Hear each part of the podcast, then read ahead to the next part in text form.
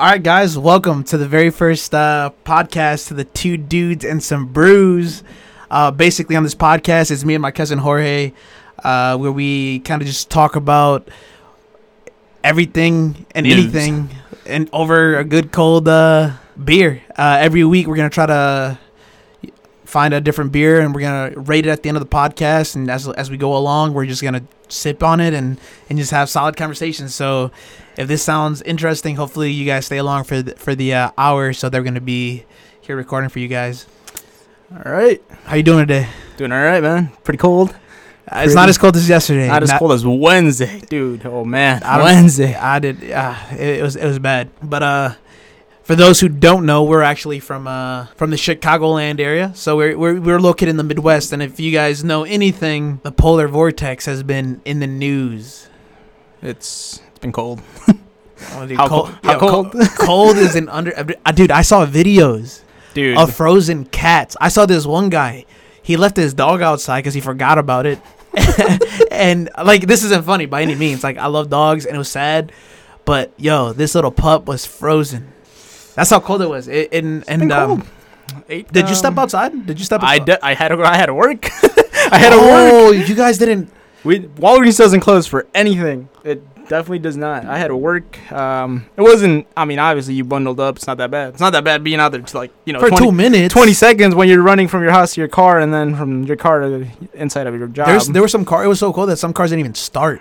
My car definitely was well equipped for it. I wasn't even gonna bother. My job actually gave us the option if we wanted to show up or not. We weren't going to get penalized, and guess what? When the news people are telling me, don't go outside, if possible, stay inside, guess what? I'm staying inside. It's crazy, because the news people always tell you, don't go outside, but yet they're doing that outside, like, if we're not going to believe them. I see your point. It's crazy, though, because I never really listen to the news, because I don't know about you, but every time they're doing the forecast, it's like, yo, we're expecting 30 inches of snow, and we end up getting like 2. And that's true. We have had like, at least like 3 false alarms where it's like, oh, brace yourselves, it's gonna be 12 inches of snow this weekend, and we get like 2, and it's like, well, 2 inches of snow. But I mean, no, they definitely weren't kidding this time. I think I stepped outside for like a couple minutes because I wanted to see. My dad tried blowing bubbles outside, and his ass just went right back inside. Yeah, no, I literally stepped outside. Because I normally, I don't like wearing like bulky like coats or anything when I go outside in the winter. I usually wear like a sweatshirt, a nice thick sweatshirt, and I should be good to go.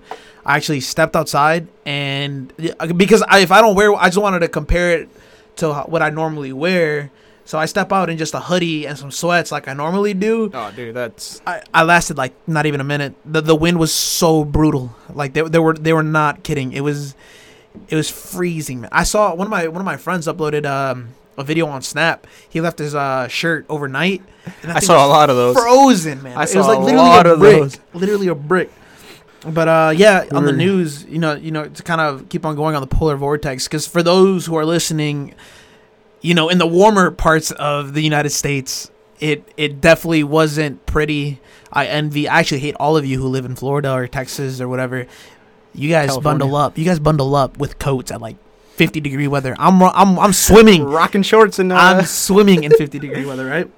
Honestly, man. But on a serious topic, it was definitely a serious thing. There was, I think, the last time I checked, 8 deaths were reported because of the weather. Especially homeless people in Chicago, that was probably one of the worst ones. Because I mean, yeah, like I don't have room to complain. It's just how do you even like?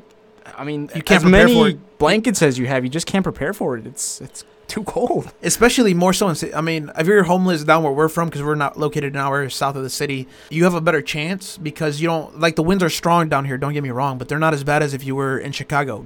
If you've ever been to Chicago downtown, like on the Mag Mile, where you'll see a lot of homeless people, that's really close to Lake Michigan. So because of the lake, the winds are way stronger. Because like in the heart of Chicago, it was like what, -50, -55. Yeah. But Chicago was it broke a record. It was colder than Mount Everest and Siberia, according to reports. Siberia. It lives up to the name for sure. The biggest death that really stood out to me was the one from the student from Iowa University, the University of Iowa, and from what I read, they found him in between two buildings. I don't know if it was like, I know it was on campus. I don't know if he would like, he left his house to go, you know, to the library or something. They didn't really report on that from what I read, but that's sad, man. Like he was 20 years old. He was 20 years old and he didn't make it to where his destination was. There was some schools that didn't close, and that was just shocking because it's like, why wouldn't you close at negative 26 degree weather? Like it's like, even if it's a college, whatever. More so for the jobs that people had to work out. Like, you know, shout out to the firefighters. Shout out to the individuals who had to work in that weather that made things possible. I know there was, like, frozen pipes, you know, a lot of problems with, like, electricity or whatever in some parts. So shout out to those individuals who made surviving the polar vortex a lot more possible. But, yeah, I also read that in Moline, I think it was Moline, up north, a FedEx employee ended up... heard about that one. Yeah, he ended up dying due to the cold winter. First off, FedEx. Come on, if the U.S. Mail is having their employees like call out, they didn't even stop delivering for that day. FedEx should have done it too. Like that. I mean, that's. I think he was an. Correct me if I'm wrong, but I believe he was an elderly gentleman. Man, I don't care what company you are. If you were sending out your employees out in that weather, like you gotta like take a step back and evaluate your morals as a company or as a manager, because that's pretty messed up. Not everything is bad. Not everything was just death because of the cold. I mean, I didn't step outside. I didn't like. I don't give a. I don't care what I had to do. I stayed in my room. Definitely had to work, but it wasn't terrible. I mean, it wasn't all bad. To you. My girlfriend stepped outside and she was like, "I wasn't that bad." I'm like, "How long were you out there?" She was like, 2 minutes. All right, stay out there for 10 and get back to me. I definitely only went to my car and from my car to exactly. You're not gonna feel it if you're bundled up, but you're out there for more than 10 minutes. You're screwed. But like I said, as I was saying, there was some good that was done. There was an anonymous individual who paid for the hotel rooms for 70 homeless people in Chicago. Did you hear about their transportation system in Chicago, that they got the buses out just to like keep homeless people basically from freezing outside? That was one of the good things that I heard that Chicago did. For me, it was that individual who decided to step out of his way to pay for 70 individuals. To be honest, he shouldn't have done it. What I mean by that, he shouldn't have to had paid. Hotels should have literally been more humane and be like, hey.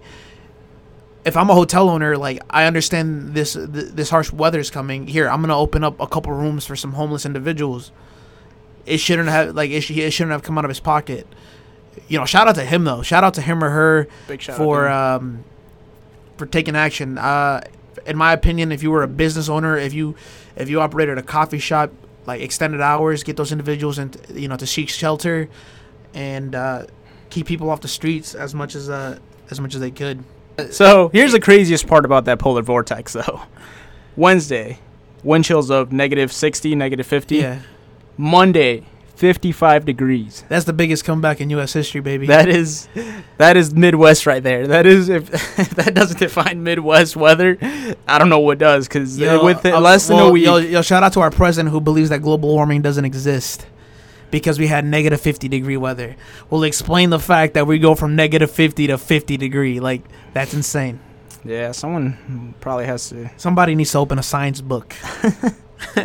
Someone probably has to give him. You saw that tweet, right? You saw that tweet where he tweeted like, "Oh, and it wasn't global warming; it was global whamming."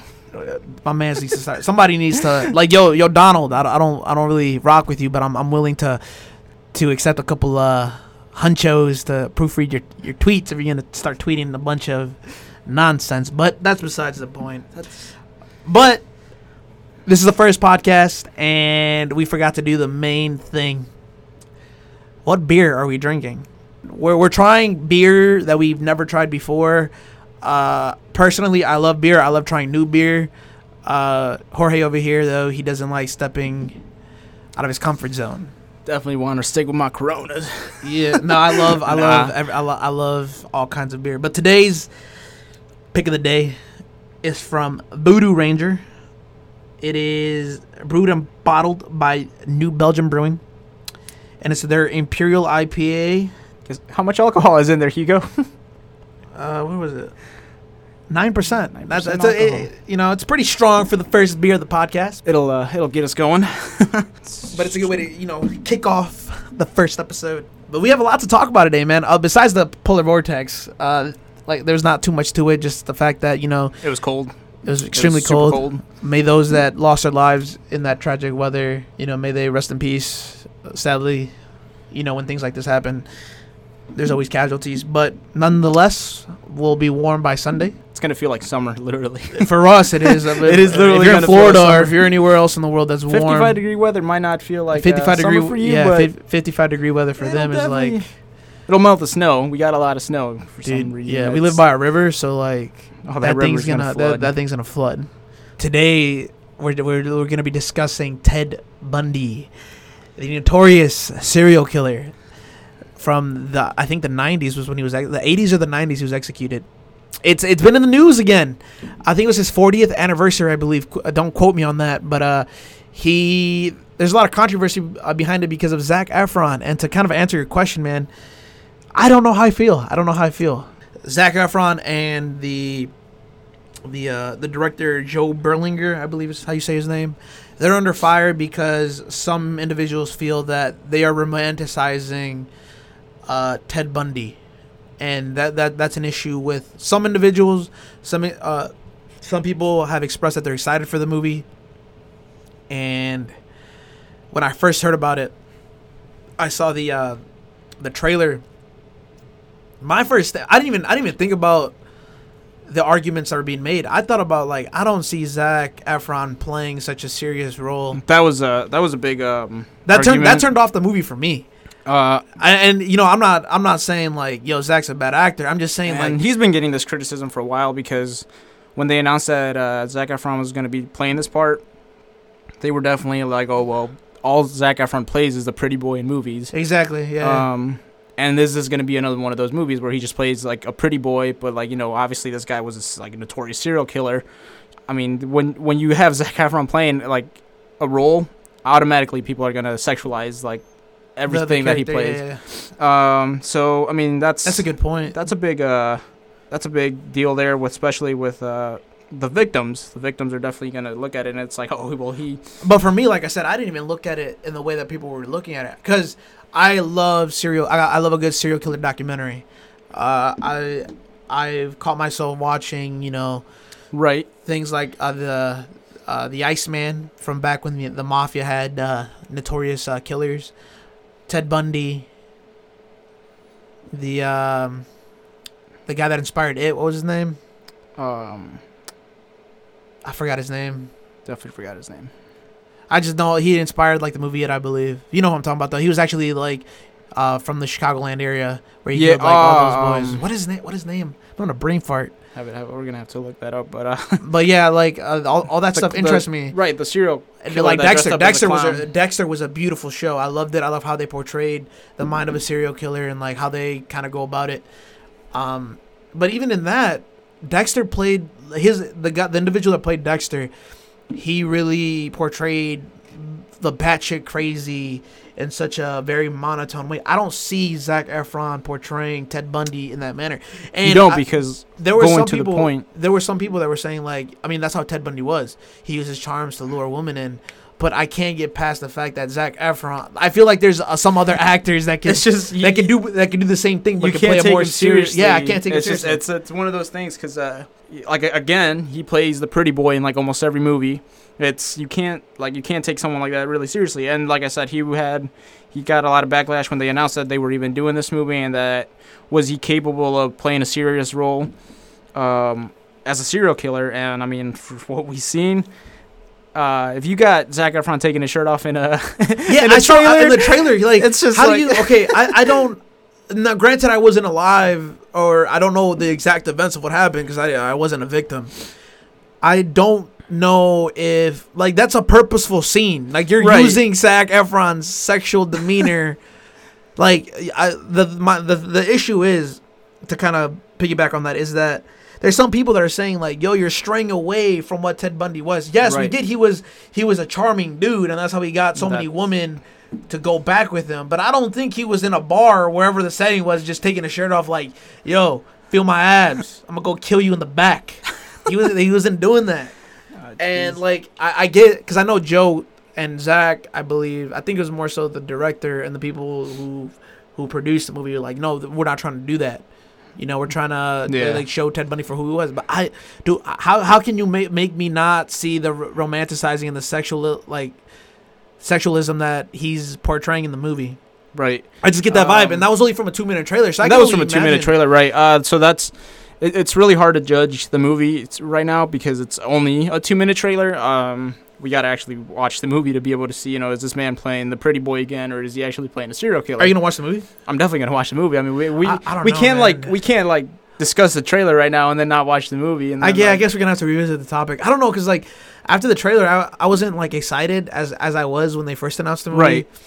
Right. Just because some of the stuff that I watched and the way that was I'll reference it to Dexter. I know it's two different things, but the way they portrayed their serial killer and how they're going to portray Ted Bundy, I feel like it's going to be way polar opposites. But that's just my opinion. The movie could be good for all we know. Could be good, but it's also like we'll give a final review. One of the other things is like you got Zac Efron again playing this serial killer. And one of the things was with the victims, it's like they're basically saying like, oh, with having Zac Efron playing this guy, you're basically rubbing in her face that this guy was just, you know, pretty boy, luring woman. It wasn't people like that weren't in that actual situation aren't seeing that, you know, this guy was dangerous pretty much. Like it's like you don't. He was a dangerous guy. Like he was killing. How many people did he? Did he kill? He admitted to killing X amount of individuals under 100, but people believe he killed way more. Yeah, he only admitted to. I don't want to give numbers and right. Like, yo, we didn't do our research. But Kathy Rubin, who was 20 at the time, who survived Ted Bundy, I believe, if I do get my research right that I glanced over, he broke into a sorority house, I believe, and he ended up within 15 minutes assaulted and beat a couple X number of girls, and she was able to escape or whatever, and she came out and directly said that she has no problem with the movie being depicted in the way that it's being depicted because that's how Ted Bundy was. Right. So that's the other issue. Well, if you got people that were actually in that scenario now that are saying, well, the movie is showing what he was, so I mean you can't really argue with the victims because it's like you're like, well, you can't really say anything if you weren't in the actual situation. And then then you got the other victims that are like, she doesn't care because she survived, right? She's alive, but but what about the individuals who lost their lives and the family members that have to see this movie make a lot of money? Because people are gonna watch this movie regardless, right. Regardless of if Zac it sucks Efron or not. In the movie. Zac Efron's in it. People have, like, this weird thing. You got big names in this movie. It's not just Zac Efron. But Zac Efron is the star. I mean, he's playing the main character. So it's a big-budget movie. It's not like it's just... Yeah, so people are going to flock to see this movie. People have, like, a weird obsession with serial killers. I'm guilty of it. I love seeing, you know, things of this nature. But how do you think these parents, these families feel of them portraying, you know, like, their children or their loved ones didn't survive this ruthless... monster. Do you think they asked for permission? I really don't think they would have. It'd be that's messed up, bro. I mean, they might have asked permission to use their names if they do, but I mean, even then, you use a different name, and I mean, I don't think most documentaries. Like, that's the thing I like about documentaries is they. But it's not a documentary. Well, I know it's not a documentary, but exactly. I'm saying so. That's why I like documentaries that like, you know, bring these topics into limelight because they're actually. Doing research with the victims, so they're not like glamorizing anything. I think like the issue with Belva Kent, who's the mother of one of the victims, her issue is like every year we are reminded that my daughter isn't here because of this guy. Right after 40 years, because I believe it is the 40th anniversary of Ted Bundy this year since he was executed. After this amount of time, I still haven't healed from the pain that this individual brought me, and now I have to see people flock and romanticize this individual. So this guy is executed, and now we're using him as a as a form of entertainment. And that's like looking at it from the point of view of the victims, like of the victims' parents, victims' family members. Because there was not a lot of individuals who survived. Like, right, you got to understand, there's more people that were dead, that were killed, rather than survivors. At least from my understanding. So you're pissing off. You know, I don't know. Like, if you were in that situation, if you lost your daughter or your loved one to this guy, would you want to see this on the big screen? Obviously not. No, it's like, because you're making money off. You're making money off of the tragedy that I like. Right. Put up. And like I said, and like, who knows if, I mean, I'm not a big movie producer or executive, so I wouldn't know like if they actually got permission from these people. But I mean, if they didn't, then it's just like, all right, well, I'm just gonna make this movie. You can deal with it. So it's definitely a hot topic. I see the controversy and why it was. Yeah, it's definitely why we chose the topic. Like I said, it's we're gonna have to come back to it once the actual movie comes out. We'll do not a full review, but we'll give our thoughts on it when we go see the movie when it comes out. Am I excited for the movie? No, I'm indifferent about it. For me anyway, it's more so. It kind of depends on the route that the movie takes. For me, Zac needs to nail the role. If he can nail a serial killer. If he can nail the role of taking it seriously and not just being the pretty boy in the movie again, it will definitely be a good movie.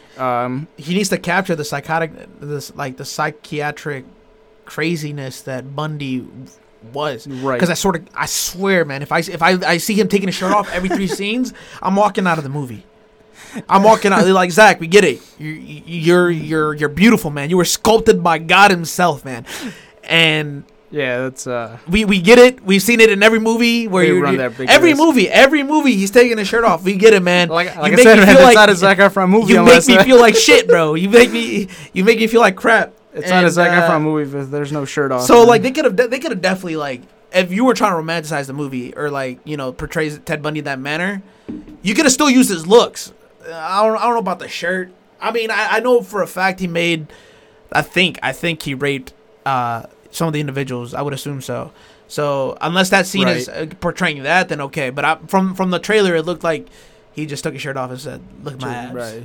Here's this. Look at it. But this was already screened at the Sundance Film Festival, and critics weren't really happy with the movie because the producer and Joe Berlinger, they came out and they said, you know, we're not trying to romanticize the movie. We're trying to showcase Ted for who he was. But critics actually came out and they were like, this movie didn't capture Bundy's evil. They focused on his human side. And according to Owen Gilberman, you can't resist and making they couldn't resist making Bundy look like a little bit of a rock star. Right. At times, even through the movie, it condemns him, said Rodrigo Perez. So that tells me a lot. These are critics. That tells you that again, the tone. Like, I know going into this movie, this is exactly. He doesn't even look like the bad guy. Like, that's a thing, and like. And he was definitely because, like, I'm gonna go back to Dexter because it's one of my favorite shows of all time. Dexter, you were torn between, okay, he's killing bad people, but he's still killing people, right? So like, you were torn between, you know, they didn't capture like his romantic. You saw his emotional struggle, and that's what a lot of serial killers, like, you know, if you're a psychology major, you'll understand this more than I'll ever will. But they don't really have a human side. From every documentary, like that many people, like there's no way you can justify, like, you know, he still has a human side. He's still he was still human, this and that. I mean, no, that's just. So I mean, if critics are telling me this, like if critics, now it said some, it didn't say all. Granted, everything's opinion. So, I mean, if critics are telling me this, then again, I'm gonna go into the movie, right? Like, okay, I know. And then you got critics when movies come out, and then you got like. Especially like on Rotten Tomatoes, their tomato rating from critics will be like 27%. But that's then fans, but, I mean, the Sundance Film Festival is a little different. Yeah, it is. These are usually different. More serious movies, more, you know, movies that are projected to be more, you know, special, more thought provoking, I guess. You know, as soon as, like I said, we'll be back on the podcast. down the road when this movie releases. We're gonna be reviewing a lot of movies, man. The Avengers. Oh, I'm excited for that. Yeah, like Captain Marvel has to be. Captain Marvel will be first. We're gonna be visiting that. We're big superhero nerds, so we'll be touching on a lot of movies. We do like a good film. So not just superhero though, but so yeah, definitely, yeah. Tune in to the Ted Bundy review when it comes out. Hopefully, you guys have a cold one as we dive into the that conversation. Kind of taking a step back from movie and film.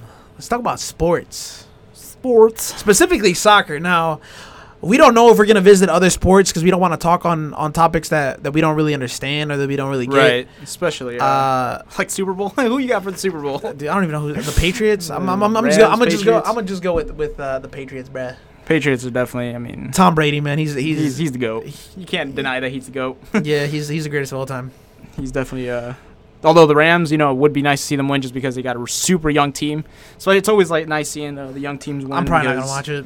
I'll probably just watch Twitter. Yeah, definitely just going to check out the score at Yeah. So we're not if you guys want to hear certain topics or certain sports be highlighted, just let us know. We're open to learn sports as we go. That tweet at us. Tweet at us individually at who is Kylo or. At our Twitter handle. But, yeah, if you guys want to see more other than just soccer, we'll be more than happy to, do some research. That way we provide you guys with that content. But for the most part, we're going to try to stick to soccer because it's what we know. It's what we love. It's what we breathe. Dude, there's been a lot of news, man. A lot of news, especially with the transfer market closing. Oof, a lot of news. Before we get into the transfer market, I want to talk about the Premier League race. Manchester City versus Liverpool, pretty much is what it's down to. Manchester City lost to, who was it? Newcastle. Newcastle, what was it, 2-1? 2-1. I know Pep was pissed. But then you got Rafa Benitez, who was an old Liverpool coach. Obviously he had to help their pals get an extra bump there. But then again, Liverpool didn't take. They choked. I'm a Liverpool fan. When it comes to the Prem, they didn't take advantage of it. They could have easily. Well, it wasn't Leicester City, bro. It was Leicester City. It wasn't that much of an easy game. They're a tough opponent.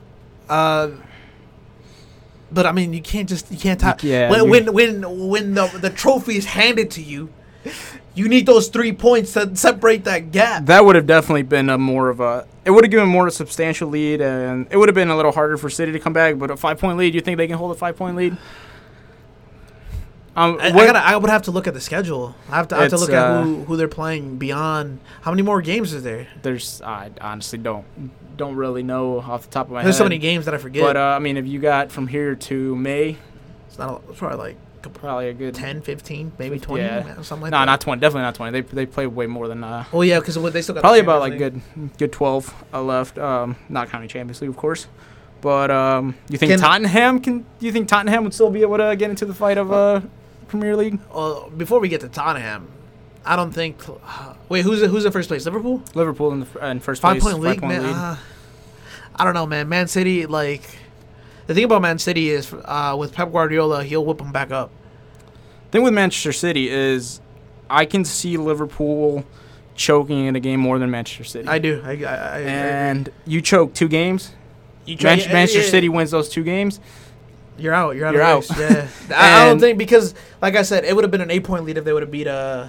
No, it would have been a 7-point lead. 7-point lead. Two games. And that's a big difference. That's a big difference. Because you could lose a game and you'd still be comfortable. You could lose another game. You'd be up 1 point, but you basically want to give yourself a cushion. Right, right. Especially when it comes to the last few and the thing is games. Granted, Manchester City lost to Newcastle. They're not very... Newcastle's not a strong team I guess that's why they say the Prem is the hardest league in the world. It is a pretty competitive league. It's pretty competitive. When you got Chelsea losing 4-0 to a 10th place team... I'm not a Chelsea fan, but you don't do that. You don't... Yeah. Especially, I feel bad for Higuaín. He signed for... He's getting a lot of backlash. It was his first Chelsea game. He might have done well at Juventus, but... He did stopped, decent at Juventus, I but stopped I wasn't, liking him.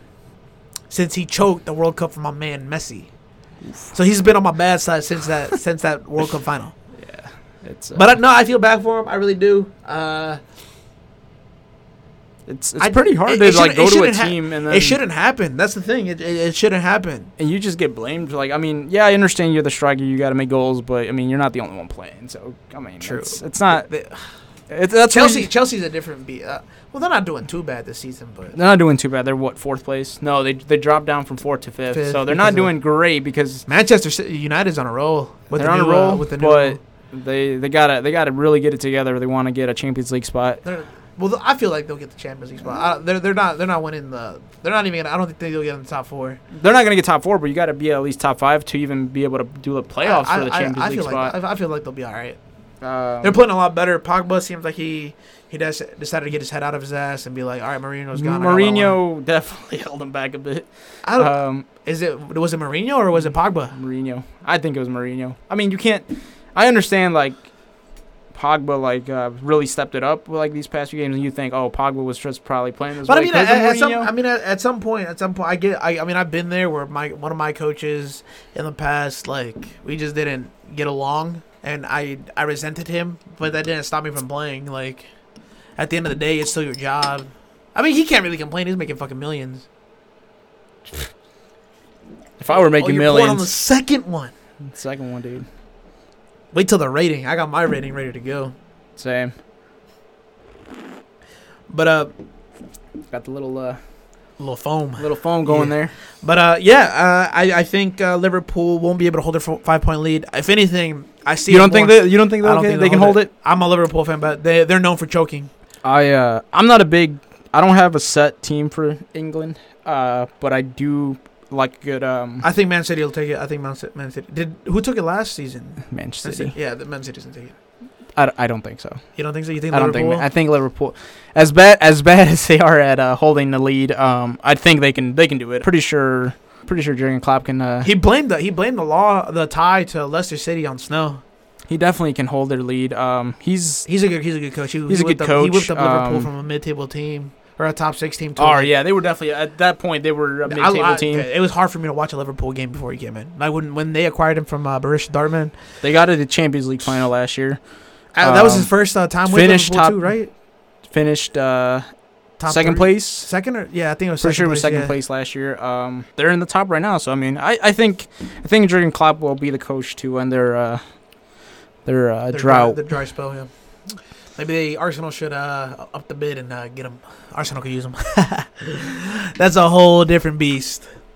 Arsenal is definitely staying fourth. Anyway, so Tottenham, are they still in it for the title? No. Hell no. Nah, they're not. Dude, and we're gonna talk about the transfer here in a second. They haven't signed a player in like a year. They didn't sign a player last transfer market and this transfer market. They have a good starting 11. Like, they got a great starting 11. Okay, but they're not playing a full season without injuries. Right, like, and injuries are definitely a big deal. Especially, I'm a big fan of Liga MX Club America. Yeah. Recently they sold 4 big players. They sold Linez. They had who did really good again with Real Betis for his first start. Dude's 18 years old. I'm excited for that kid's future. This kid is the next. They consider him the next Messi. I don't like comparing him to like. No, he's not the next. Okay, first off, before we move forward, right? No one will ever be. I'm a big Messi fan. I don't like comparing him. You can tweet at me. You can tell me like, oh, get Messi. Little thing out your mouth. No, I love that man. Plays football from a different planet. However, it makes me happy that people are, comparing it. I like that he has a good gameplay. His gameplay definitely fits the La Liga. The reason they compare him to Messi is because he plays like Messi. He's his touch on the ball. He always has a touch on the ball. Like the ball stays close to his feet the whole time. He jukes the hell out of players. Yeah, I've seen. The way he like just like breaks away, like breaks free from like a defender is crazy, especially for that age at 18. Oh man, this man is. I feel like that was the best. I'm glad America was able to just let him go. Yeah, and then that was like a lot of like I said. Club America let go of like a good 4 players, but they also had injury. They have injury on one of their. It's an older striker, Oribe Peralta. He's an older striker, but he is definitely the captain of the team. Mateus Uribe, a good midfielder. And recently, their French star player, obviously star because he hasn't played in like about a year because he's been out on injury. And what's his name again? Jeremy Menez. Okay, it's pretty good. He was good back in Europe, but when they bought him, they definitely knew he had an injury problem, which is why they got him so cheap. But anyways, the jersey sells. They definitely that's where they run into the issue of, well, we're fighting for the title again, but how if we got injuries and we don't have players to play? They've been relying a lot on their youth squad, which is good. You're giving youth players play time. But recently they announced Nico Castillo and Nico Benedetti. Nico Castillo, good signing. Definitely, they've been trying to get him for the longest. You're seeing a lot more Europeans come down to play in the Mexican League, which is pretty cool. He's from Chile, and Nico Benedetti, he's from Colombia. But they're both playing for their national team, which is good because they're doing competitive soccer. So when you got teams, especially like Tottenham, they're barely making it. Yeah, it's gonna get tough once you hit that one injury, they kind of all fall like dominoes. Yeah, because when they played Barcelona in the first tout of the UCL, they were out. They didn't have a starting 11. They played Barcelona with their second, basically their bench. Yeah, and I like Tottenham as a club. I just feel like they need to really reevaluate their transfer window. Now, if you're doing this because you want to save some money, and then in the next transfer window, who the hell are you gonna get? You sign like a big star player, like then it's understandable. But the thing is, Tottenham, they got stars. They need no player. They need to invest in individuals who are going to be able. You can't rely on Eriksen, on Son, and Harry Kane, right, and Dele Alli for a whole season. Do you understand that they're in the UCL? That's crazy. They're playing. These players are playing international soccer. They're their starters. Right. So they're playing soccer year round. At the starting level. With Champions League, 2 games a week, 3 games a week. It's pretty crazy, like their schedule, because especially like in the English League, you got the FA Cup, you got now they added the Carabao Cup, Champions Leagues with those teams, you got the regular Premier League games, so you're getting 2 to 3 games in a week. For me, they're not gonna last. It's not about signing a big player. It's not about signing. You gotta players. Sign solid players that you could sit, a Kane out, a Son or an Eriksen out, and don't go for the big signing. Don't save your money. Use the money that you have wisely and capitalize. They definitely on either young talent. Like I said, they get one injury. They're definitely not fighting for the title, that's for sure. For example, Dele Alli or Eriksen get injured, there goes your midfield. Right. One of those players work well in unison. One of them gets injured, now you have it's a problem. Right. But the thing is, like, you're not fighting for a title, but you are fighting for a spot in the Champions League the next season. And it's pretty hard, like I said, if you get one injury, your midfield, like if you get one injury in your midfield, you're out. Tottenham, buy fucking players. Please. This is from a Liverpool fan. You can't go 2 transfer windows, a whole calendar year, without buying talent. Really this don't. Is why you're not competing at in the UCL. This is you're killing it in England, but you go over to play these other teams and you get smoked. Yeah. So, speaking of injuries, though, Neymar is out second year in a row he misses for the back half of the season. Meaning the last and this is the crucial part of the season. Let me tell you something. As a Barcelona fan, this is definitely a thing I call karma. All right? Definitely. You don't leave the best club in the world. This is all opinion, by the way. I'm a big Barcelona fan if you don't know. You don't leave the best club in the world, man, because you want to outlive the shadow of Messi. Yeah, you can't. Now you moved over to Paris. Where you're being outshadowed by is he still 18? That's the meme where Mbappe is still 18. He's like 20. He's 20, 21. 20, yeah, 20, 21. Either way, dude's young as hell. He won the World Cup. You can't. Dude, and he showed up at the World Cup. So now still not better than Messi though. And you're not even the best player. Well, I mean, you are a good player on your team. Maybe you could still be considered the best player on your team, but not when you're not playing. Man, this is karma. Like I said, this is karma. In seriousness, I hope he gets better. But this sucks for PSG considering they spent 200 and some mil. Money doesn't buy trophies. Just saying, it may buy you the League One title, but the Farmers League. But it's definitely not going to buy you a Champions League title.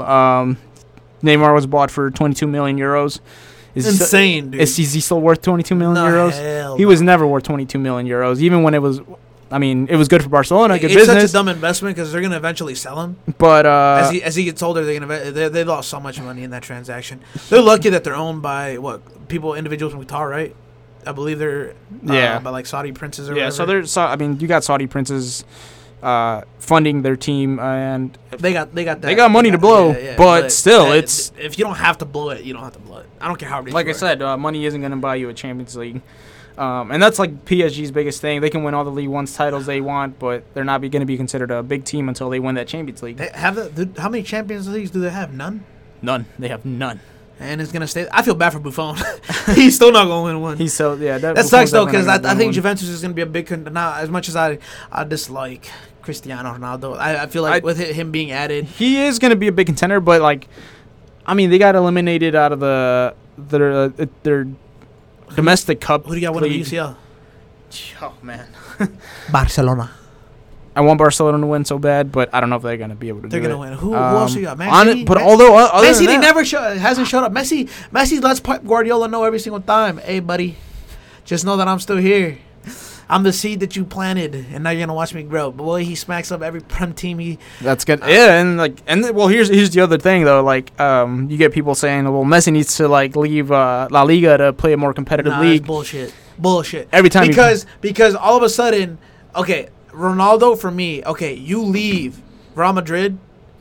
Oh, he left Real Madrid. Now he's at Juventus, who's going to win more titles. Yeah, because he left Juventus, who's been winning the title for the last 5-6 years. If they don't win the title, then something's wrong. They've definitely been a stacked team. I mean, you can't say he's going... he's going for a challenge, but he's definitely... It's definitely if he went to Lazio and took him to the... I mean, Lazio's still a good club, but in comparison to Juventus... That would be a challenge. That'd be a challenge, because you just took Lazio to the final. I mean, Juventus made it to the Champions League final without Ronaldo. Pedro, if you're listening to this, we're sorry, bro. But you gotta. I hate that argument, man. I hate that. Oh, Messi's cradled in his little Barcelona nest, and he's gonna stay there. And he's gonna retire because he's too afraid to go take a challenge. Let me tell you something. Messi has showed up to every time he's played the top English teams. My man scores. You're telling me if you take Messi out of Barcelona and toss him, because the only team that has the money and the only team he would go to in Europe would be Manchester City. So you're telling me that. If he leaves Barcelona to go be with the one coach who took out the best Messi we've ever seen play historically, the best player ever, in a season, 91 goals in a season under Pep Guardiola, he's not going to replicate that. Maybe not 91 goals, but he's not going to replicate the same numbers at Man City. Man City would be like... I would hate to be in the fucking Prem. I'll tell you that. I definitely would hate to be like... But we're getting off topic. Neymar, with him being injured... Do PSG still have a chance in the Champions League? They didn't have a chance even with Neymar. Yeah, to be honest, once you get into the top 16, they'll beat the first team.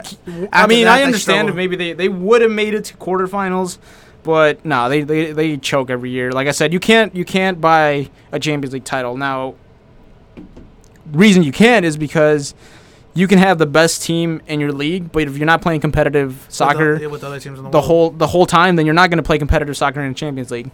They've made good runs before, but I mean that's all it is good runs. Until you bring the hardware home, man, you're not gonna silence man. Neymar, that's what you get, man. You could have easily. I mean, I'm not happy that he left, bro. That still hurts. Him, Suarez, and Messi. Now, if you were to see him go to Real Madrid, I heard those rumors. He deserved to tear his ACL for the rest of his life. That would hurt, but it's so. I mean. Who you got winning? Barcelona or Real Madrid? They play each other twice. Copa del Rey? Yeah, Real Madrid's getting all the smoke. Yeah, Real Madrid, they don't stand a chance. Even though Barcelona needs a new manager ASAP. And the only reason they're doing it is because they got a good team. They got a good team, man. They've lost to some really... There's some very questionable things. And if he doesn't bring a UCL title this year, he's out. He's sacked. Yeah, I mean that's the biggest title. I mean, you could win the Liga. They don't care about the Liga. They care about they want. A UCL they got the Liga title. One pretty much. You can't deny that. Copa del Rey, whoever wins between Real Madrid, yeah. Barcelona. If Real Madrid wins that, kudos to them. They'll win the Premier League. The Champions League is really the only thing that matters to Barcelona at this point. At this point, that's the only thing that they won. They won the Liga last year. I mean, That fans want the Champions League. They got the pressure of Real Madrid winning it 3 years in a row, so... I want Barcelona... If I hear Pedro one more time... La décima. La décima. Pedro, I love you, bruh.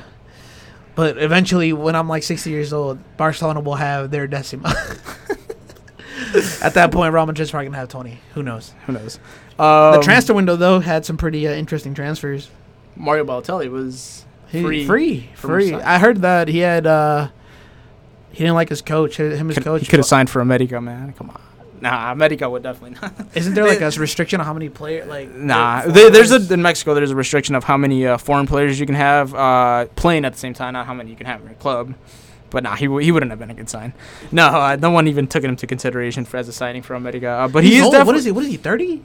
28? 30? He's definitely in his 30s. He's definitely. He used to be like a prominent name in Italian football. Yeah, he definitely was. But I mean, going to Marseille is good. It's a good move for him. It's a good club. They'll be in the Champions League. He definitely will get he will have some playing time. Boateng to Barca.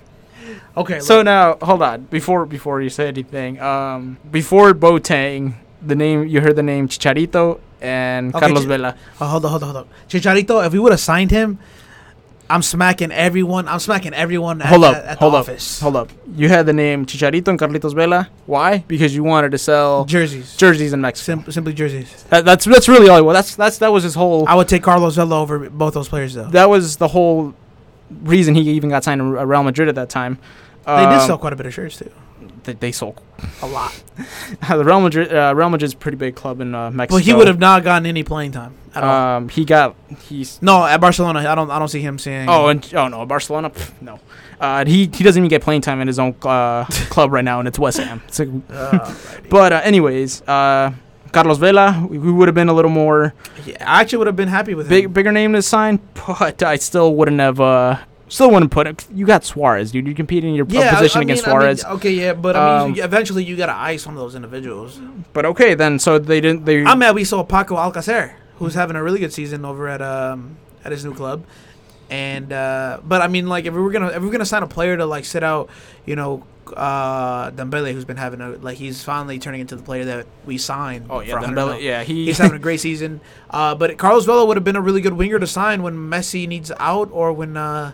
I feel like the way his style of play really resembles. Well, he Barcelona. Came from was it Espanyol? Valencia was it? No, it was Espanyol. Espanyol, yeah. He played well there, so he knows. No, Real Sociedad. Sorry, Real Sociedad. So he was playing already. Yeah, he's used to the league. He's used to playing there. Obviously, MLS. He would have been the smartest choice for me. Because, like I said, he has experience in the Spanish league. For me, out of the three players that were, I mean, granted, Boateng got signed. Out of the three players that were under the radar, Carlos Vela, for me, resembles the Barca way a little bit better than the other two. He definitely would have been a better signing. I think they signed Boateng because of his. I mean, granted, he's a little older. Why? Why? He's not. We don't have the best office in the world. However, oh, I'm excited for the future of Barcelona, baby. We got Frankie Dijon. Frankie Dijon. If he would have signed with who was under his radar, Man City wanted him, I believe. Yeah, because I mean that was granted. Pep Guardiola, right. His seed was planted at Barcelona. That's the Barcelona way now. He learned a lot from Cruyff. And De Jong, man, he plays beautiful football. He's, 18, 19, 20 years of age? Well, I think he's, in that age range. He is Busquets is on his way out. In my opinion, they're going to play De Jong further back. They're going to play him in that Busquets role to feed, defend. From what I've read and from what I've seen, he's going to be playing more, next to Busquets. But with him and Arthur... That's the next Xavi and Iniesta duo right there. Arthur plays beautiful football. He came from Brazil. He could hang with the big boys. He still needs to mold into a better player. Definitely. But as long as Barcelona really mold him into that Xavi and Iniesta role, him and Dijon will terrorize. Because we got I think his name is Puig. Puig. I'm not even gonna attempt it. I'm sorry. I'm not gonna attempt it because. But he's another midfielder that we're gonna have at our disposal. Who's been promised, very promising for the B team. Right. He's actually been called up to the A team now. The midfield's looking well. I've been a fan of Barcelona before Messi, so a bright future for Barcelona. So for y'all watching and be like, "Yo, what are you gonna do when Messi goes? You gonna bandwagon?" No, I'm not. None of these Ronaldo fans. Been a Barcelona fan since the Thierry Henry days, brother. I didn't even know who Messi was back in the day. No one did. I mean, I obviously, I didn't know who he was back in the day. But I definitely would. Yeah, but that was a really good signing. Another big transfer that really caught my eye was Pavard to Bayern. That was a pretty good signing. That is a really good signing. I think he will do well there. He will definitely take over Frank Ribery's spot. He basically plays close to the same position. I think Pavard plays more of a left back, but obviously he can be utilized as a left wing. Left wing back. He'll do good. He'll do good. He had a phenomenal World Cup. He's the reason why Messi. That still hurts. Yo, Pavard, good luck to you at Bayern, man. Even though you'll never listen to this podcast, but nonetheless, we wish you the best. That wraps up the soccer portion. There was a lot to talk about for those who aren't fans of football. We apologize. Like I said, if you want us to talk about other sports, feel free to tweet at us. At our personals, not just sports, any other topic you want us to talk about, we could. Yeah, if there's anything in the news that you would like to hear on the podcast, just let us know. We will be more than happy to discuss it over a good cold brew. But last thing that we want to talk about sports is recently the Khabib and McGregor punishments were rolled out. McGregor was fined $50,000 for the 6-month ban and $500,000 for Khabib. That's pocket change for McGregor. Definitely an unfair fine. Do you think it's unfair? Because we had this conversation before we got on the podcast, and you asked me, like, is it really fair? It's not. It depends. What did McGregor's team do to have him react like this? He insulted his religion. He insulted. I believe his team. He said that McGregor opened his mouth, and that pissed off Khabib. I think if I read correctly, it had something to do with his religion. Regardless, they both should have been fined. Equally, I think they should have. Yeah, equally, I agree. Equally would have been the best. Equally or more, because $50,000 for McGregor, pocket change to McGregor, dude. They should have just both been fined $500,000 if we were gonna fine Khabib. Khabib came out and said this is some horseshit. Now I understand maybe the time they're out of the UFC could have been a little different. That when McGregor's out for 6 months. So like for me, money. Same, $500,000 fine or a little less. Just make it even. $50,000 too low. Right. I would the number increase, not over 500,000, but maybe a little less than 500,000, but keep it equal amongst both parties. And then, for the ban in terms of fighting, maybe McGregor gets a little less because he didn't. I don't know. He technically started it. I think it would have just been easier. It would have just been fair and easier. Yeah, it would have just been easier. Been like, because like for me, the same amount. For me, they know McGregor brings in the money. This is my take on it anyway. Give McGregor a 6-month ban. You could have him fighting in April again. Yeah, we could have him fighting. Khabib, I mean, not many people. Obviously, his name is not out there as much as McGregor. So everybody wants to see McGregor fight. That's the reality. Right. That's the reality. He brings in the money. Even non-USC fans will hear McGregor and they'll still watch it regardless because it's McGregor. The name is McGregor. So obviously, he's gonna get less of a. It wasn't fair. Khabib got the short end of the stick, and I feel like it's totally unfair on his end. McGregor, as much as I love him, should have just you. What's the point, man? You got your ass handed to you, to Khabib, who I believe is 27-0. He's undefeated. That's all I know. He's undefeated, and he very well showed that he's the best fighter so far. I mean, in comparison, because McGregor got his ass handed to him. He did. But to wrap that up, should have been an equal suspension on both ends with the same amount of fines. Because, I mean, $50,000 is chump change to McGregor. $500,000, that's half a mil, bro. That's a lot of money. For me, anyway. I don't know about them. That's basically everything that McGregor, $500,000 is what that fight basically was, I believe. I don't know. It was definitely probably a lot more. You throw McGregor's name in it, you're making a lot. I mean, what did he make on the Mayweather fight? That's different, though. Mayweather, so. But that's what I'm saying. It's pocket change for McGregor. Anyways. The last topic as we finish up our beer. We're big FIFA fans. Now, this isn't a soccer topic. This is more of a video game topic. We're both FIFA fans, and if we have any FIFA players out there or any video game players out there that deal with these issues on a consistent basis. I'm a big gamer myself.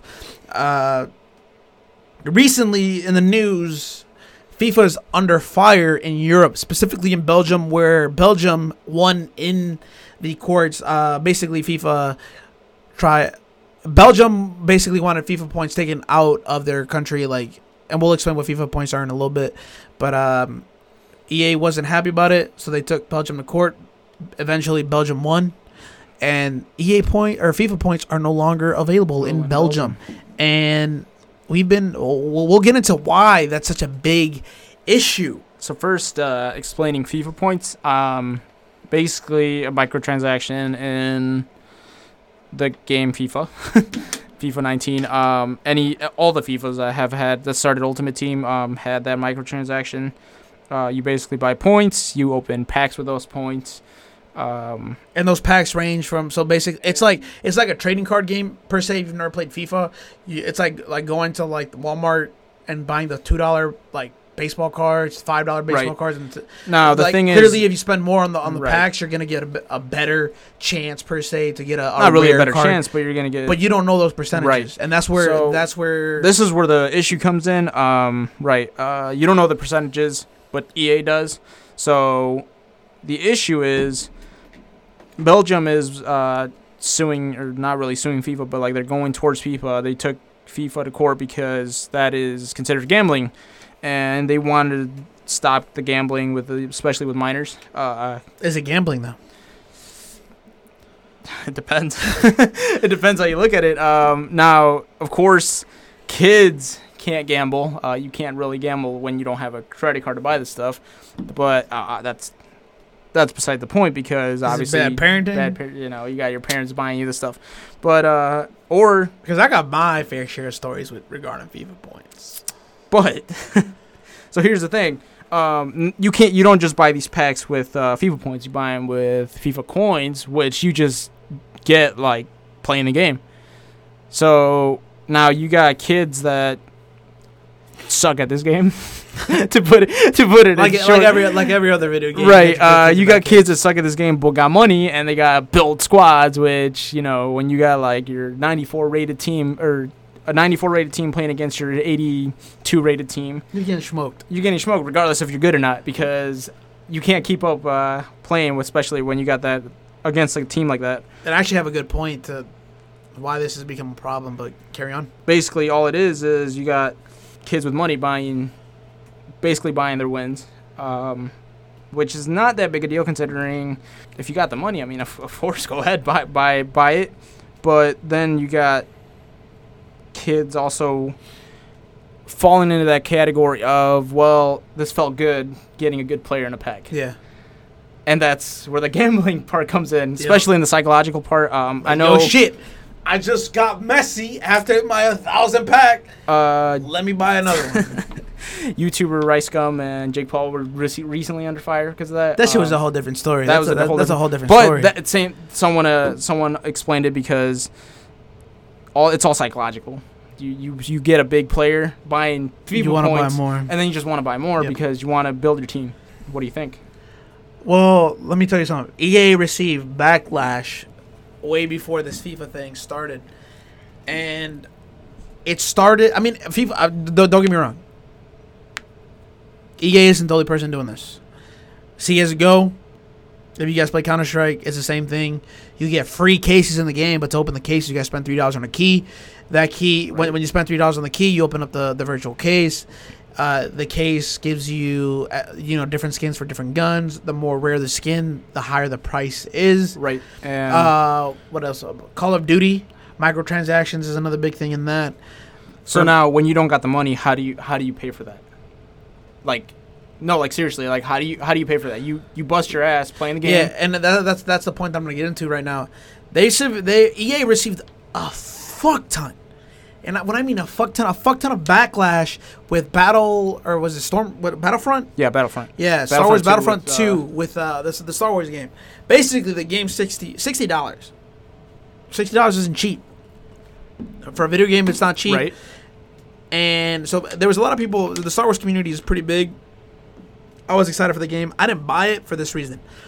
You spent 60 hours in the game, and EA slapped a crap ton of microtransactions to the game. So if you want, either you grind for thousands of hours to get the really good characters, or you can just speed it up by buying a lot of microtransactions and speeding up the process. Right. And, so it's not fair for the player. The player has to put in vigorous times to unlock these characters, and then or just like spend fucking money to get to that point. And when they got a lot of they got to the point where the community was so pissed that they fixed the microtransaction system in that game. And it goes back to the FIFA, because for me, and I'm going to take it back to FIFA 13. Dude, I was FIFA 13 was what? FIFA, that was 2012, right? 2012. So that was I was a sophomore in high school.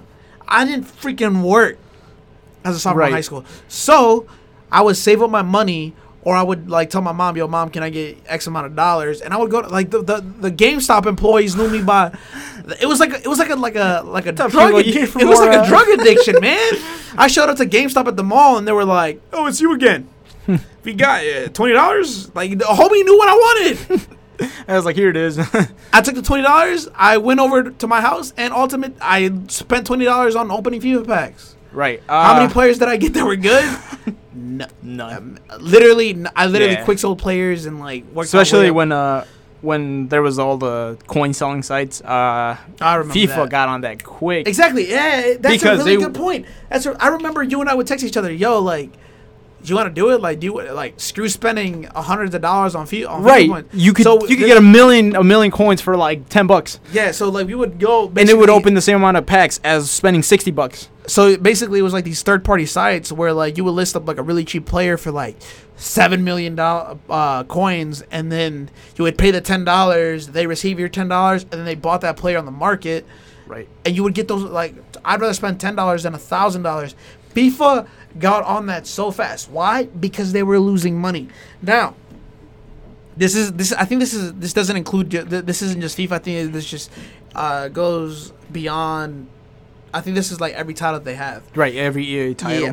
So, Where is it? I want to give like adequate numbers. Okay, so Extreme Tech claims that EA makes $787 million from live services, which include microtransactions, and they only made $260 million from actual game sales. Dude, that's almost 3 times. Right. in revenue. I get why EA is doing it and why, like, clearly as a business you want more money, but you're exploiting players at their own expense, and that's why I have a problem with it. Because people like will say like, well, what's the big deal? I mean, obviously a lot of things, not just games. Well, if you got the money for it, you know, people will have that advantage. The big deal comes to with you play this game to get, you know, a certain amount of coins. You play whatever game it is, you grind the game because you know. But they don't make it easy, man. Like. Here's the thing. Every game. So they take. So you get scored on. Say you went 3-2. You get coins taken away for getting scored on. Exactly. But like, here's the thing. Like you. So you're losing against people that are buying basically their teams, and at that point it's like, well, this game isn't fun anymore. You stop playing it, and FIFA still has your $60. Exactly. So you're losing. You're losing as a consumer. So that goes back to our point: is it the consumer's fault? I don't think it's the consumer's fault at all. I think it's the flawed system that EA and a lot of these other game developers have exploited for a while now, and that's why you see a lot of European countries cracking down on it. China cracked down on Counter-Strike. You can't. Oh man, you can't with Overwatch. You can't open loot boxes anymore. Counter-Strike, you can't open cases anymore. Why? Because they don't tell you your percentages of winning the player. Right, and that's a big problem. Like as a 12-year-old, oh Messi, I can get Messi in this pack. Dude, your chances of winning Messi are probably 0.0000005. Right, it's the same odds whether you're paying with. That's where the gambling aspect comes into it. Right. So, but like that's the thing. Like regardless. You don't know who you're getting. Like it's not like saying like you could buy Messi for the certain amount of price. Like with the whole thing with buying FIFA coins, you could buy FIFA coins and you knew how much you needed to buy Messi, and then that would kind of set like a price. So that really wasn't considering gambling because at that point you were buying what you needed. Yeah. And like I said, that's why FIFA got on it quick, because they were losing money. But then they implemented their whole, well, you still got to, you know, buy your packs for it. Yeah, it's just... It's a flawed system. It's definitely a flawed system. Is it, like I said, it's not the consumer's fault. I think it's... Like, as a consumer, you can't win. If you really enjoy the game, if you really enjoy the franchise, and you want to compete with these other players, you're going to have to fork up a couple dollars. There's a few individuals in the community, in FIFA specifically, where if you know the market, you can trade your way up to $1 million coins. It's but a lot of... You know, there's kids that play it. They don't understand. You can't even do that anymore. Yeah, back then, FIFA 13, FIFA 14, 15... You could trade. You could trade. Basically, take a business aspect into it. That's why I love it. That's why I like the.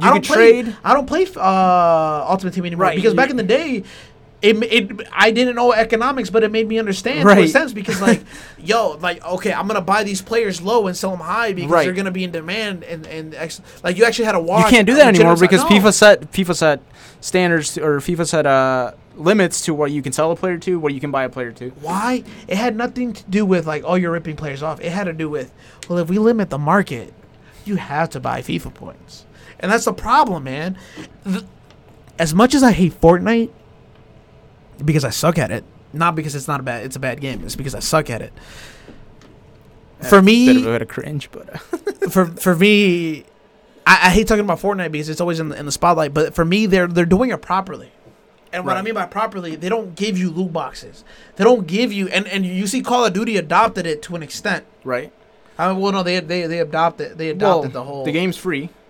You can play for one, the game's free. But that's beside the point. To get the... You have an opportunity to get really good skins in the game. For $4.99, you can buy the Battle Pass. The Battle Pass unlocks 100 tiers... And throughout the season, the more you play, all you have to do is get 100 tiers. And you can level up the tiers quicker if you do the weekly challenges. So you accomplish the challenges, you level up quicker. You can get the cool skins for only $4.99. It's genius. Because guess what? As a player, I'd rather spend $4.99. I'm going to buy the Battle Pass. You get over 1 million players spending $4.99, you're good. And... You give the option to the player, like, yo, here's this super dope skin for $20. I'm not spending $20 on a Fortnite skin, but don't judge me because I spent $200 on a Counter-Strike skin. But that's beside the point. Beside the point, the point is you give players the opportunity to select what they want to do. Do you want to just get the skin for $20? Because we're telling you it's $20. Or do you want to level up by playing the game to get some of these cool skins? So for $4.99, you're winning, and that's why they're making so much money. It's a free game, but they got their microtransactions down. And kudos to Fortnite. As much as I hate you as a game because I suck at it, you're doing everything right, and I really hope developers follow that model. To an extent, Call of Duty's doing it, but Fortnite has really nailed down on how to do it. So the whole issue with that is, like I said, with EA, you're not getting that. You're not getting what you pay for, and honestly, I mean, yeah, they jumped on the whole not buying FIFA coins because they wanted to sell you, not. Can I bring up another point? What's up? In FIFA 13, you only had your regular players, your informed players, and your team of the years. Oh, that is pissed me off. So like back then, a player had to play good in real time to get a special card. That special card had elevated stats. So you can either trade your way to get there, or you can buy FIFA points and try to unlock them in a pack. Now, because they know FIFA points is the wave, they give a player who doesn't deserve elevated stats a special card. Because guess what? We attach a special card to that name, people are going to buy more FIFA points. At this point, you're spending money to have a pretty squad, because your squad looks colorful. As a player, as a young player, you're like, well, I want that green card. That green card is different than the black card. Let me get the green card. Right. That's really all it is building a pretty squad, because they don't. To be honest, I'm glad Belgium took this stance, and I hope the United States follows suit, because this is gambling. It's gambling. It really is gambling. They don't tell you the percentages in the pack. They don't even tell you what players are in the pack. At least CS:GO, they're like, yo, in this case, you have these skins. Good luck. They don't tell you the percentages, but at least they're like, yo, this is what you can win. Right. I don't know what I'm winning. There's so many players in the market that I could get like some shitty player. yo, EA, you're exploiting your players. You're not creating good games. You're not listening to your community, and you're making a crap ton of money at the expense of the consumer. If you want to thrive in a community, because I guarantee you it's going to catch up to you, and people, all it takes is your biggest competitor, which isn't really your biggest competitor right now, right? Which is Pez. When if Pez, no one's ever going to listen over at, who makes it? Capcom? Is it Capcom? Konami, yeah. Yo, Konami, if you ever listen to this podcast, all you have to do is literally implement your own FIFA Ultimate Team. They kind of have something like that, but no one plays PES. Yeah, yeah. like literally tweak your FIFA Ultimate Team, fix your microtransactions to compete with FIFA, and get a better engine, and really invest into esports, and you'll blow FIFA out of the water. Because right now, EA, the only reason EA is so successful is because of the name that they've built around FIFA and their sports titles. Right. Because this probably, I guarantee if they're doing it in FIFA, they're doing it in Madden. And NBA. Yeah. It's done in every game, and it's not just. I want to give a quick shout out to Fortnite and over at the people at Epic. You guys are doing great. You give the option to the player if they want to get the cosmetics quickly by spending $20. That puts money in your pocket because they're still doing good in that aspect. Or you're giving people like me who don't want to spend $20 the chance to you get those cool skins by leveling up and giving me weekly challenges to do so. On top of that, they even allow you you don't even have to spend money on your V-Bucks. You get actually save them up. So like if you as you play the game, they give you the V-Bucks in game. So the more you play, the more V-Bucks you save them up. You can actually buy the battle pass for free. They're doing it right. Like I said, to wrap up that conversation in itself, Epic, keep doing what you're doing. EA literally adopt something similar. Belgium took a good stance. Shout out to Belgium. For me, in order to fix this on EA's hand is to literally do what Epic is doing. For every win, you unlock a tier. Instead of giving just good players out, for every tier that you make it, so for every win, so say every level up or whatever, you get a pack. A free pack. Right, because especially, I mean... And like then I said, instead of FIFA points, just give the option. For $20, you'll get 6 packs. Because one of the biggest things, too, is, like, there's people that never play... Like, you start Ultimate Team, never played a single game. But yeah, you got Messi, Ronaldo. You got legends on your team. Yeah, playing in the 10th division. EA, we're calling you out. A bunch of nobodies are calling you out, man. We're fed up. I haven't played Ultimate Team since FIFA fucking 13. Fix your system, man. That basically wraps up everything we want to talk about today. So we're at the end of the podcast, the first podcast. I think it went pretty well. I feel like we had a lot to talk about. I was nervous at first, but as you go, you kind of just forget about it. We gotta rate the beers, man. We gotta rate the brews. At the end of every podcast, we're gonna rate the brews on a scale of 1 to 10. Today's beer, if you didn't catch it at the beginning of the podcast because we forgot to mention it, the Voodoo Ranger, brewed and bottled by New Belgium Brewing. It is titled the Imperial IPA. Did you like the flavor? Like the flavor, yeah. It was it's not for me. I've had way better IPAs. Yeah, it's not bad. But how much did we pay? $6.90. We got it at Meijer for $6.99. Build your own 4-pack. So we got a slight little steal. The taste, there's way better IPAs out there. 9% alcohol. But for 9% alcohol, it's not bad. It's not bad. On a scale of 1 to 10, I'm gonna give it a. I mean, it's our first beer, dude. It's our first beer. You don't want to set the bar too high. I'm not gonna say. I'm gonna give it a 4. 4. If you want to get fucked up on a budget, definitely grab this. If not, man, for me, yo, if you love IPAs like I do, I'll give it a 5. It wasn't. It'll give a little more of a stand for other beers. Get Anti-Hero. Anti-Hero is my favorite. Right. I don't know why. I just love it. It's homegrown Chicago. I love it. But, for the first beer, shout out to Voodoo Ranger. If you ever want to sponsor us down the road, send us some of your good beer. Or, feel free to. If any of you guys have any, other beers you guys want us to try. Yeah, if there's any beer recommendations that you guys want to hear on the podcast, to give even our thoughts on it. Even if it's exclusive, we'll try our hardest to get our hands on it. We're actually going to see if we get some stuff imported from Mexico because we got family out there. We'll see what we'll try next week. Anyways, guys, this was our first podcast. Shout out to Voodoo Ranger. on a scale of 1 to 10, I gave it a 4. My boy Jorge gives it a 5. So the average would be like a 4.5. 4.5. 4.5. Not bad for the first beer. Yeah. So we chose it out of random. I've never heard anything about this beer. You got to finish it before we finish this podcast. Well, that's true. Anyways, guys, we really appreciate you guys for hanging around the podcast. And like I said, follow us at the 2DNSB podcast on Twitter or at Who Is Kylo. We're gonna link Jorge's Twitter in the description because he doesn't know it. I mean, it's not, you can also check me out at twitch.tv/whoiskylo. I am a gamer. As discussed, we will be talking about video games here and there. Check me out at Walgreens at Kennedy Drive. Oh lordy!